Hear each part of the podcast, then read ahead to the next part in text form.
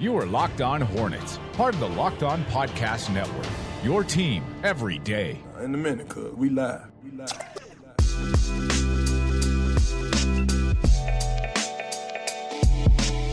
It's Locked On Hornets. We're part of the Locked On Podcast Network, your team every day, local experts on the number one daily sports podcast network. Thanks for making Locked On Hornets your first listen every day. We are free and available on all platforms. Subscribe anywhere you get them iTunes, Stitcher, Spotify. You get the deal.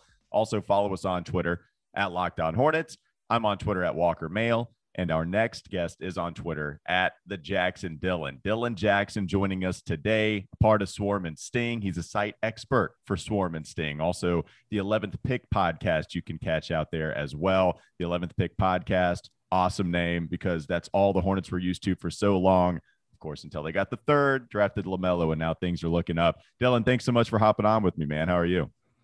I'm doing great. Doing great. How about you? Yeah, man, I'm doing well. I appreciate you hopping on. And I've been a fan of the account for a while. It went insane when you dropped the Plum Dog Millionaire music video that me and Nada could not get enough of. Breaking down every single, we were going Zapruder film big time on the Mason Plumlee rap video with the cash cannon that apparently he couldn't get enough of. It was in every single scene. Um, we're going to talk about that later. We'll get to the Cleveland Cavaliers stuff in just a second, too. Probably the more disappointing loss of the season with only three so far, five and three to start the year. So, uh, you know, good start, but still probably one of the more disappointing losses. Let, let's go ahead and get into some of the things that led to this loss because, you know, Dylan, you look at the first quarter for this team. The, yesterday, they lost by 19 points. It was 40 to 21 coming out of the first and then you look at what they've done all season long. They have not won a first quarter yet, and they've only t- and they've tied two of the first quarters that they didn't lose. And so it's not been good starts for them, and that's uh, caused a real problem for the Charlotte Hornets. Dylan, what have you seen to uh, lead the Hornets down this road to uh, bad starts every time? Yeah, you know, to me, it just kind of seems like they're going through the motions to start each and every game, and you know they'll they'll run a few set plays, but it just they kind of iso ball a lot, you know, early on especially. Gordon Hayward as well is somebody that really needs to get it together in the first half, especially. Like he has had some games where he will put up like eggs in the first quarter, uh, and first half in general, but uh, he'll he'll bring it together in the second half, and he really just needs to get going earlier and he needs to be somebody that the Hornets can go to early on to sort of establish a half-court offense. Yeah, I agree. And you know, you look at you look at what happened last night. I just thought defensively, like I understand that they don't have size. I understand Cleveland is a little bit of a different monster because they have three good players at seven feet. You know, I mean, at least Jarrett Allen and Evan Mobley's been awesome in his uh, little bit of NBA experience so far. But Jarrett Allen was just a little boy and dudes. I mean, he had four dunks in the first quarter, I think, and then ended up having five just midway through the second. And look, if you're going to be that small, I thought Mason was late getting back in transition. I thought, and, and if you're smaller, you can't be late in general. You, you certainly can't be late and not get position if you're such a smaller team. I thought PJ also, who I, I like his defense, but also needs to recognize Mobley running free in transition. Mobley gets there for a lob in the first. I thought Gordon just wasn't paying attention to Allen on the lob that he got. I, I think there were just times where the Hornets were inattentive down low and they weren't being able to to put a body on some of the bigger guys and i think that's something that really hurt them in the first quarter yeah, I mean they they're just they're they're so small in comparison to the Cleveland Cavaliers. Am I, I being too Evan hard Mobley, on them, Dylan? Is that, that's okay if you want to say I'm being too hard. I just felt like even with their size, you still think that's just a little hard to overcome sometimes. I think that in the first Cleveland Cavaliers game, like the first one 12 days ago or whatever, they that was such an outlier of a game in my opinion. Like the Hornets out rebounded the Cavs in that game by like double digits, which right. is just insanity. So I, I, think that Evan Mobley at small forward, just like that, that's such a killer matchup that, you know, Gordon Hayward is not really going to be able to defend that. Neither is Miles Bridges. So I don't know. It's just a really tough matchup for the Hornets. So I'm not sure whether I can totally blame them. Like we went to Nick Richards in the first quarter. Like that yeah. was that was the level of desperation that we had with Jarrett Allen, and uh, it, it, it just was not a good experience at all. Can Can you remember? Uh, I mean, like I'm sure there, there have been Hornets killers. We we've become accustomed to this as Hornets fans. Like we've got the TJ Warrens, the Tobias Harrises. Like we know Terrence Ross can get them, and you know they've always struggled with bigs. I just don't remember somebody being oh my god like what Jarrett Allen was doing, slamming it, the one handed reverse dunk that he did yeah. again. I mean, I can't remember somebody being that dominant in in such a short span of time in in quite a while. Maybe it's just early in the season, but I Jarrett just was destroying the Charlotte. Well, I think uh, Sabonis in the first game. Oh well, okay, yeah, maybe the first game of the season. You're right. Like you're right. Sabonis was destroying them. That was you know some threes. They just left Sabonis wide open out there on the perimeter. Yeah, um, I, I, didn't think he was supposed to be able to hit those, but I guess he can now. So hey, Borrego didn't think so either. Apparently, um, you mentioned Miles Bridges. Man, here's something. I, Miles has been awesome. Okay, we've been singing his praises all year long because he's been playing like a legitimate all star, leader in the clubhouse for MIP, even after not going after you know for a ton of points last night, maybe the last couple of outings. But the, the Miles Bridges off ball defense thing that that's I still think a problem, Dylan. Like I even think you know, you saw some of those times. One of the Jarrett Allen dunks, you know, you just saw him not paying attention baseline and, you know, not cutting it off. And then eventually it's a swing pass. Miles realizes, oh, bleep, I need to get back all the way to the corner, or at least cut this off. And it's too late at that point. Uh, look, I think Miles has been phenomenal, right? Like, you know, we're, we're nitpicking here, but I do think off ball defense has been a problem for him at times. What do you think about Miles in that aspect of his game? Yeah, I mean, he gets lost at certain points. But I mean, I can't really complain too much when he's giving you the offensive production that he has, in mm-hmm. addition to some of the on-ball defense as well. But yeah, I mean, especially on on switches as well, he's really uh, getting caught up in some stuff that he really shouldn't be. I know, like, you know, when he's playing on the perimeter as much as he is, he's not really like that much of a perimeter player, even though he has sort of become that on offense. But like, this guy legitimately played center in college sometimes. So I, I can't really complain too much, though, because he's just been so, so good. Also, Miles Bridges, I, I want to talk about his passing a little bit. Yeah. Because he had eight assists last night that doesn't get talked about. Like that would have been his career high had he not set his career high like two days ago. Yeah, right. No, and, and, look, yeah, Miles has been a, a crazy overall positive. It, it's frustrating to see him get lost on off-ball defense at times, which really does hurt this team. But you're right, man. It, it is crazy to see how that passing ability and his ability to take guys off of the dribble more so as his career has gone on. It's really made a huge impact, and it's allowed him to play like this step up. And Dylan, is this you know, for me, like I think this is the single biggest development for this team, you know, at least from a swing point, because it's always going to be important for LaMelo to come expand his game, get better, right? Take that next step up. If you're going to be a potential, if you're a potential superstar, it's important to erase the potential and just become one, right? Like he's doing that in front of our eyes. You know, you can see some of these other guys get better. Ish Smith has been awesome. But to me, just the thing that changes the type of ceiling that this team can reach this year, it's it's to me, it's what Miles has given you. That's the kind of thing that gives you the most hope, in my opinion. Is there something else you look to, or do you think no, you're right? It probably is Miles the way he's playing. Yeah, I mean, all of the other like development from the Hornets players has sort of been expected. The Miles Bridges leap, right. I don't think anyone has really forecasted that he would have been most improved player. Like we had somebody at Swarm and Sting say that he was going to win most improved player, but I took that as somebody being a homer, right? yeah, so, that's, a, that's the one that you clown like, all right, dude, seriously, like we're Swarm and Sting, but can you please show at least a little bit of something other than bias? Yeah, I get you. I mean, right, it, like it's the, crazy though. Yeah, I mean, the, the passing has really sort of unlocked his game. You know, you can see him attack off of closeouts and him look for other people as well, in addition mm-hmm. to having an insane layup package. But Miles Bridges has just been like he's he's played uh, at a level where like I can't say for certain that LaMelo Ball is the franchise player. Like Miles Bridges may very well could become that player and it's it's a nice problem to have at least for that not to be outlandish you know like right. it, it's a, at least nice to say yeah we've got lamelo where most everybody would say he's the franchise guy and then like well at least it, it requires some thought to look at miles and say hey maybe he can be that guy going forward at least along with one lamelo ball Plenty more with Dylan coming up. He'll be on with me the next two segments that I had in an interview with him earlier. So I know the audio sounds a little different this time, going through different channels, but this is just what we have. We are going to give you more Dylan Jackson going forward, but not before I talk to you about Prize Picks. They have the best NBA daily fantasy sports prop game on the market, and Prize Picks offers more NBA props than any other DFS prop operator and offers all the superstar players as well as bench players, only recording a handful of minutes each game. Prize Picks offers any prop you can think of, from yardage to touchdowns, even interceptions thrown. Entries can be made in 60 seconds or less, too. It's that easy. Prize Picks is safe and offers fast withdrawals. Don't hesitate. Check out prizepicks.com and use promo code NBA or go to your app store and download the app today. That's Prize Picks. It's a daily fantasy sports app made easy. Let's take a quick break. More Dylan Jackson coming up on the Locked On Hornets podcast. This is Locked On Hornets.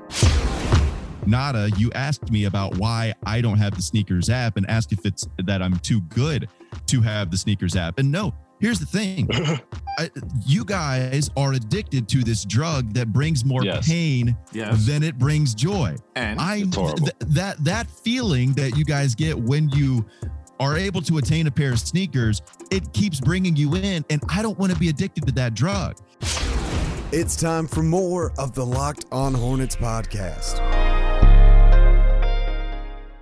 We're going to get to more about the Mason Plumlee rap video in just a second. Also, talk about the center spot, but not before I talk to you about Shopify. In case you didn't know, Shopify is a complete commerce platform that lets you start, grow, and manage a business. The subscription based software allows anyone to set up at an online store and sell their products. Shopify store owners can also sell in physical locations using Shopify POS, our point of sale app, and accompanying hardware. Shopify gives entrepreneurs the resources once reserved for big business, so upstarts, startups, and established businesses alike can sell everywhere, synchronize online and in person sales, and effortlessly stay informed. Scaling your business is a journey of endless possibility, and Shopify helps you make your entrepreneurial dreams come true. Go to shopify.com slash NBA, all lowercase, for a free 14-day trial and get full access to Shopify's entire suite of features. Grow your business with Shopify today. Go to shopify.com slash NBA right now. Shopify.com slash Locked On NBA. Let's hop in with more. Dylan Jackson coming up right now on the Locked On Hornets podcast. All right. I mentioned, Dylan, how impressed I was and how much I loved the Mason Plumlee rap video. It went viral. That was awesome to see. And it's hilarious because at Media Day, we brought this up. Media Day, Mason, he acknowledged that he had a rap video out there and was kind of smiling about it and said, you know, we, it- yeah, as soon as I put that out there, I got traded like two or three days later. And now we see it that it was released. Tell me the process of you coming across that, just looking for it, finding it, giving it to the people, and giving that present to all of us that, of course, wanted to see it. Yeah, so I mean, I, I can't take complete credit for this. Um, I just kind of like woke up one day, right? And I was I was scrolling through Twitter. I got a DM from one of the Swarm and Sting contributors. He's like, you know, uh, it, it was Filippo Baresi, right? Oh, okay. He he texted me. He said, you know, Mason Plumlee is a rapper, right? And I was like, okay, hang on, right? Like I thought it was one of those like fake Woj bots. Like I thought I'd been got, right? So I didn't even open the DM. I just went straight to YouTube and I looked up the words Mason Plumlee rapper. And this video with like this Rangers fan comes up from like Complex. yeah. So I- the like, Rangers fan is what we were trying to figure out. Like, who? Why is this guy all around Mason? Well, what's going on? I I think we found out that we. I, think somebody tweeted at us that they did find out who that guy was. But anyways, yeah, I, I thought that was hilarious too. Yeah, it was like it was this some random Rangers fan. I think what it was is he like had a viral like news clip or something. So he was like trying trying his best to capitalize off of that. And Mhm. apparently that was to make a rap video with Mason Plumlee. So I don't know, but I I, I found the video, tweeted it out, and uh, I, I just kept looking. Then I found the video where Mason Plumlee was like trying to rap battle Shaq. So it, it was just which was of- also yeah which was also interesting and look I, i've said this a few times on the pod right we can clown Shaq, but Shaq wasn't bad and can't stop the rain is still an awesome song because one having biggie in there is going to help you but also you know Shaq's not bad mason mason it, it like it wasn't great it, it's not like the worst thing I've ever heard in my life, but it wasn't great. I will ask you this though: Who's better between Mason and Terry? We're not going to ask Miles. We're not going to do him the disservice of asking and putting Miles in this category. Mason might be better than Terry though, Dylan. I, I saw the, the Terry clip tweeted with with Miles in that ESPN video, and it was not good. So I, I think I do have to go with Mason there. Ah, sorry, I know that hurts. That's got to hurt Terry. It- I it's- it's apologize. It, it's but- what it is. That's what it is. We can only call it like we see it. Um, I will say that Terry Rozier is a better basketball player though than, than Mason Plumlee, and Terry coming back, not the greatest. You know, not the greatest shot selection at the very end of last night's game, in my opinion. You know, for, before we get into Mason, let's break that down first, Ellen. Just the the way that the Hornets they came back, right? Lamelo Ball hits the huge three. There's a minute left. It's a three point game. 109, 106 is what Lamelo hits, and then we see Terry take a shot with 15 seconds on the shot clock, airballed three pointer. And then we see him pass up the freebie going to the baseline. Terry shoots that, misses it, bounces around. LaMelo finally puts up a two, but at that point it's too late. I think 2.7 to be exact is what is what is left after LaMelo is able to hit it. What did you make of that entire sequence and specifically Terry's part in it? Yeah, I you know Terry's just trying to do too much. Honestly, uh, he you know last year the Hornets really went to him like in the fourth quarter, especially. Yeah. there was that one Golden State game where he scored like 15 points in the last however many minutes. But Terry Rozier, he'll be fine. You know, I'm not too concerned about it. it. It's his. I'm considering this his first game back because that Cavs game was just a disaster. The the first Cavs game, but you know, I'm not I'm not too concerned about his shot selection. I think that he will eventually get going and he will become that player in the fourth quarter that the Hornets need him to be and extended him to be. So hopefully. Yeah, and you know what? It, it's been Lamelo who's been really good in, crunch time spots for them, where he's been able to hit a couple of shots that have allowed them to to kind of stay in the game. You saw Lamelo hit that three um, to put it wi- within a, a three point contest, and I think Lamelo's made some decent decisions. There there been some problems here and there with his growth as well, but um, but yeah, Terry, I, I think I think Terry, like the thing you do worry about with him is the guy's been such an unbelievable clutch time scorer the last two years for Charlotte. It, it's been two seasons where he's been really good at that. Is there just one something that's not really a fault of his own with the math catching up to him, or is it really Terry just making just not having the right decisions? You know, I I- I do think those were poor decisions, right? Like that. That's the thing here. It's the fact that okay, if you took a shot that was wide open, that were good looks then I wouldn't really care. But it's the decision making that Terry had that I had a real problem with. But I agree. Like ultimately, I think uh, he's going to be able to get over that, and and we'll get back to um, being a, a fourth quarter contributor. Let's go to Mason Plumlee. Let's talk about the center spot a little bit. Dylan, what have you seen from the new starting center here in Charlotte? Well, first of all, fans hate this guy, right? Like Mhm. he isn't going to be the long-term guy. I think everybody knows that. The Hornets were also given a pick to take him in, and I don't think people realize that. Like he's he's the starting center, but the Hornets were like paid to bring him in. And you know, considering the price point of his contract, I mean, you would hope that he could start for you, but it's just not going to be the case. He's just not that guy. And uh, I, I do think that he's an upgrade in terms of what we had last year with Cody Zell and Bismack Biyombo, if not for ability, but availability. And he he's a solid rebounder, he's pretty good passer for his size. And he's a much better rim threat than either of Cody or Bismack was. But the interior defense is not good. Like it- it's just not there. I think that PJ Washington's pretty clearly a better rim and interior defender than Mason Plumlee is. But it's just you know you have to manage your expectations with him. I it's whatever. His free throws are not good though. Like he yeah. lags in his shot there. Oh no, it's it's awful. And you mentioned the interior defense. You mentioned PJ Washington being a better answer. And we, you know, if you go back to that move on draft night, where you're right, they get essentially JT Thor is the selection that they used that pick. And I like JT Thor. That was a guy that people thought maybe would ascend all the way into the first round. It was JT Thor, right? That was the selection uh, I believe they used. So you know, people thought that that would be an ascension maybe into the first round, but he's an early second round pick. Love the ability. I think the second youngest player in the draft, if I'm not mistaken. And so, you know, I, I like having that. And I I think I tweeted it out on draft night. Like, look, this is a fine move. I'm I'm I'm cool with Mason coming in. And then the rest of the offseason unfolds and it's oh, this is this is the move they make at center who's going to get a lot of playing time. And honestly, Dylan, more than I thought you know, he he's getting more than any one center did last year. He's averaging 30 minutes a game essentially. Um, especially you know in the early going when they were playing and PJ Washington was sitting out. And so PJ coming back in, that certainly helps take some of that off of his plate. But man, they they've really been leaning on Mason, and that's because they didn't make any other moves. Do you have a problem with the way the Hornets operated this offseason at center, or are you still okay with hey, you get the free pick? Mason's not the long term answer. You'll have to lean on PJ heavily. Vernon, Nick Richards, Kai Jones ain't really ready to see significant time. And you know what? It's just something that I'm cool with dealing with. You know, I, I liked the Mason Plumlee move when it happened because you know you're you're moving up a pick, and I don't really view Mason Plumlee as something of a negative asset.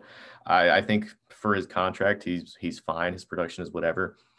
I I just wish that move could have been made uh, after free agency. I mean, it's just it's impossible with the way that the NBA works. How mm-hmm. the draft is before, which I'm okay with. I think that the draft being before free agency is a good thing, but you know, after Devonte Graham signed with the Pelicans essentially, and, and the Hornets got probably two second round picks.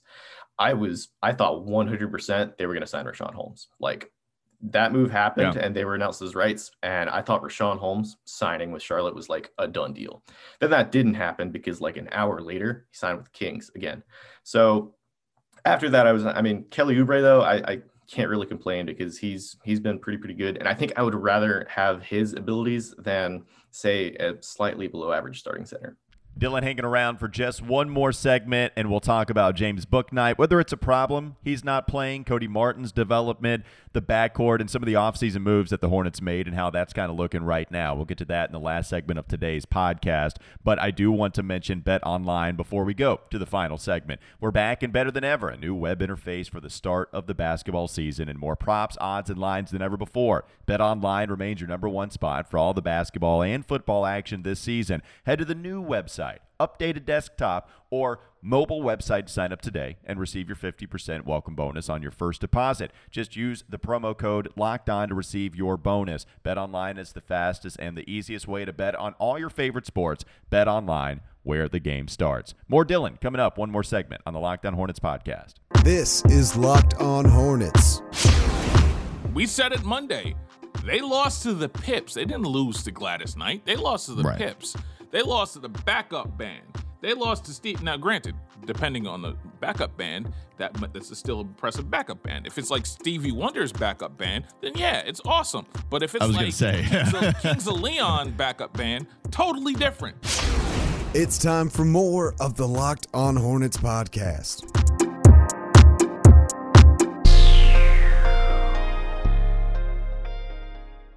So, Dylan, let's go back to draft night where they make the Mason Plumlee move and they also have what is widely celebrated as a great night, right? Not only do you get the pick, you get Mason Plumlee as what we thought was a backup center at the time. He would eventually become a starter.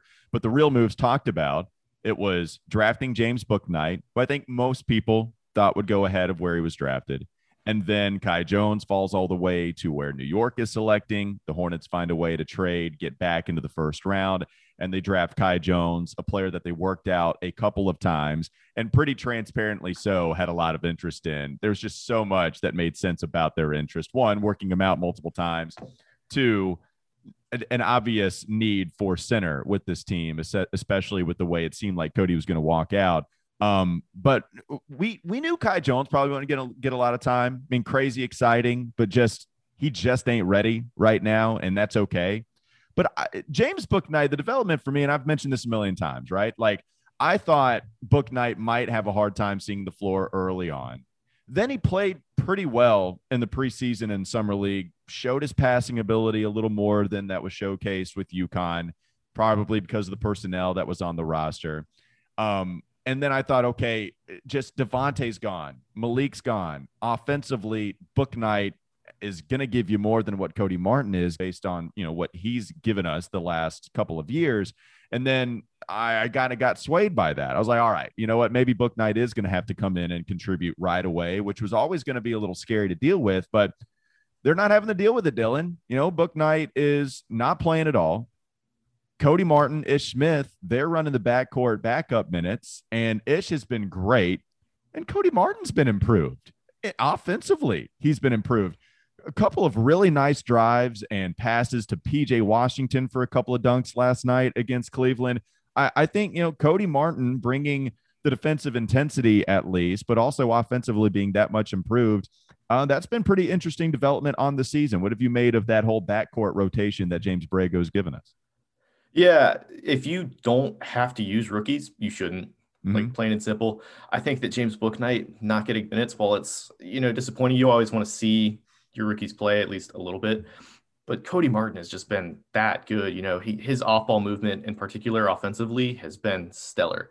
And I think that's the biggest improvement in his game is just how he's able to cut and just get so open off of that. And that generates, you know, open threes for him as well, which he's been hitting at a pretty decent clip. I think he's averaging like 10 points and five rebounds or so per game, but he's he's been really, really good. And Ish Smith as well, first four or five games of the year, we were talking about him as like a six man of the year candidate, which probably isn't sustainable for somebody that's been like a 12 team journeyman. But at the same time, if you're going to get that production in replacement of Devonte Graham, that's that's pretty good. I, I didn't like the Devonte and Malik going out. I like getting the first round pick, and then I saw the protection, and it's a little bit more scary. But still, if you're telling me Ish Smith can give you this kind of production at that salary compared to Devonte at that salary, all right, fine. You know, I'll be in on that. I just thought Devonte was going to be such such a better offensive option with his shooting from the perimeter. I always thought Devonte was a good passer, but Ish Smith living in the paint, right? Just being able to you know dice the defense up extremely well. And what you mentioned, Cody's cuts, the baseline cuts have been excellent. And it's been those backcourt mates working with each other on a lot of those, you know, with Ish Smith getting into the paint, Cody Martin cutting baseline, Ish hitting him, no look passes, just nicely pay, uh, placed bounce passes to him. And Kelly Oubre has been the beneficiary of, the, of that maybe once or twice as well. I think that's what's been so good. And, and Bouknight, you know, that's fine. Like I, for me, I, I, don't mind not seeing Bouknight You know, like I'm cool with that too. I, I thought we might see him because I thought offensively he'd be able to bring something that nobody else could. But you are getting offensive production, and if that's the case, let Bouknight cook on the bench and then he'll be ready, you know, next year. Hopefully, you know, he'll be ready next year. I, am fine with that. So I don't have any problems with it. What is your belief in Bouknight being a contributor with this Charlotte Hornets team down the line? Yeah, you know, they drafted him and I'm like, okay, this is their their shot. Like they're they're taking a chance on this player who hopefully becomes a starting backcourt member, right? And they did that. They invested in Terry Rozier, and they obviously have Lonzo or uh, not Lonzo, Lamelo Ball. Mm-hmm. So I mean, I thought it was just kind of like a, a sort of boomer bust pick where maybe they're doing this in an attempt to find like a long term second option, but Bridges like has become so so good and PJ Washington's improved and Terry Rozier obviously got that extension. So maybe I guess this is just another project player that they're looking to develop. I, I really don't know. Uh, but James Bouknight, I think, was really, really good pick at the time. And he, he still is. It's just they don't really need him right now. And that's that's a good thing. And the same thing can be said about Kai Jones, who looks really, really rough when he is on the floor in his uh, two minutes. But you know, he do you remember the uh, Bruno Caboclo like call at the draft, like the, the yes. two years away? Absolutely, uh, yes. That is probably what Kai Jones is for us. Yeah, I mean, Kai, it's going to be a while. And I think what's what might get frustrating is I think I think most people are okay with Kai, you know, being somebody that needs to sit for a little while. I wonder if the second year when he doesn't contribute either, like I wonder if that's going to be something where Hornets fans are start to get annoyed, you know, because what we we fans can't deal with too much patience, you know, like we we've only got a little bit of patience that fans are able to deal with. But I think you're right. Like he probably is two years away from actually being a real solid contributor. What do you think about the other players that are trying to develop at the five, Dylan? You know, I, I think I, I think I've seen you're not very big on Vernon Carey. Uh, what what is uh what's the difference for you between a Vernon Carey and a Nick Richards and whether they can you know be anything for this Hornets team down the line? I would be very very surprised if either were rotation level players at any point in their career. Just being 100% honest, I, am just not high on either of them. Neither really bring a skill set that's like unique to what the position offers. Like neither can shoot, neither are going to be elite rim protectors. Vernon Carey is interesting because he can score a little bit from the mid range, but in terms of three point shooting, it's just not going to be there, or at least not going to be there in volume to where you have to defend it. And Nick Richards is mobile, I guess. I would bet more so on him than I would Vernon Carey, but uh, Carey in particular is just I, am not, not. That's not your guy. Hey, that's okay. You that's no, fine. No, no, Vernon's not your guy. Yeah, and for me, like I, I'd probably be surprised too if any of them were worth anything. I've always been intrigued by Carey more so than Richards, and it's all offensive based. I, I think I think he is, a, a, you know, a, a, decent enough playmaker when you get the ball in his hands enough there, but it's not as far as scoring, right? As far as just, you know, him trying to, you know, give you some low post moves offensively, can't hit in the mid range. Like there's just something enticing enough about that. But we're probably arguing or not arguing or even talking about two guys that aren't going to be there long term for the Charlotte Hornets team. And so we'll see if that can change down the line. All right, let's talk about the City Edition uniforms too. I talked about this with Rod yesterday. Rod Boone liked them where are you at with the city edition uniforms, the honeycomb, the pinstripes? A lot going on. It's very loud. We do know that. What do you think about the edition, uh, the city editions? It's a lot. It's a lot for sure.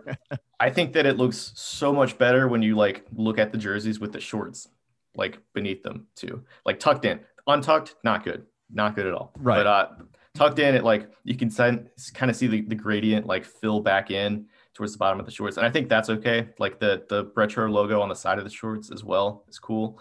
But the jersey alone is um I wouldn't buy it for what it's worth. Yeah, I agree. I think the shorts, I think the shorts work by themselves. I think the uniform together works. And and a lot of these jerseys though that are revealed, it they only show the actual jersey and it doesn't show the actual uniform in general. And I think once people see the full body layout, they're like, all right, I can come around to it. But I said this to Rod too, man. Like I want teams to go flat out crazy with their city edition uniforms. I want them to be loud. I want them to shoot for the stars. I don't want them to be crazy boring. I, you know, don't give me just, hey, we put a different color as the background, made it all solid, and that's what we decided to roll with. And so if the Hornets miss, I'm not even sure they really did, but if the Hornets missed, I'd rather them shoot for the stars on this kind of stuff, man. Like, don't don't show me some kind of lazy, hey, let's not go too crazy where it's fine. So I, am actually cool with if if if it indeed is not the best uniform in the world, like I'm okay with the effort that they put in at least. Yeah, at the very least, they have the regular white and blue jerseys, mm-hmm. which those are some of the best in the NBA. So yeah, we're going to see the City Edition for like what four or five games this year. So it's not that big a deal. Yeah, I think the first time we're going to do the Hive 75 nights, I think November 12th is the first time the Hornets are going to reveal it. The court too the Charlotte Hornets Classic Court, the honeycomb there as well. So that's going to be fun. Um, this was fun. Dylan, thanks so much for hopping on with me, man. Definitely want to have you on again soon. Always been a fan of your work. Also follow him on Twitter at the Jackson Dylan, Swarm and Sting, a site expert, as well as the 11th Pick podcast that'll put out there. So Dylan putting up some good coverage of the Charlotte Hornets. Really appreciate the time, man. This was a lot of fun. Appreciate you having me. The Dylan Jackson episode in the books. Great stuff. Appreciate his time with us on the Lockdown Hornets podcast. Tomorrow we got two guests. We're going to welcome Wes Bryant, Charlotte Hornets insider, Bally Sports. You see him on the Charlotte Hornets home game broadcast now. So great to see Wes in the new gig. And we're also going to welcome Paul Biancardi of ESPN, one of the best high school prospect evaluators out there. Been doing it for a long time. Also, just one of the most genuine good dudes in the business. Can't wait to have both of those guys on tomorrow. So stick around for Lockdown Hornets the rest of this week. We'll have plenty of guests coming forward. Tomorrow it'll be Wes Bryant and Paul Biancardi. That'll do it for this episode of Lockdown Hornets. Thanks to you guys, as always, for supporting the show. Tell your smart device to play the most recent episode of Lockdown NBA, Hollinger and Duncan, really any show on the Lockdown Podcast Network. Have a great rest of your day, and we'll be back with you tomorrow.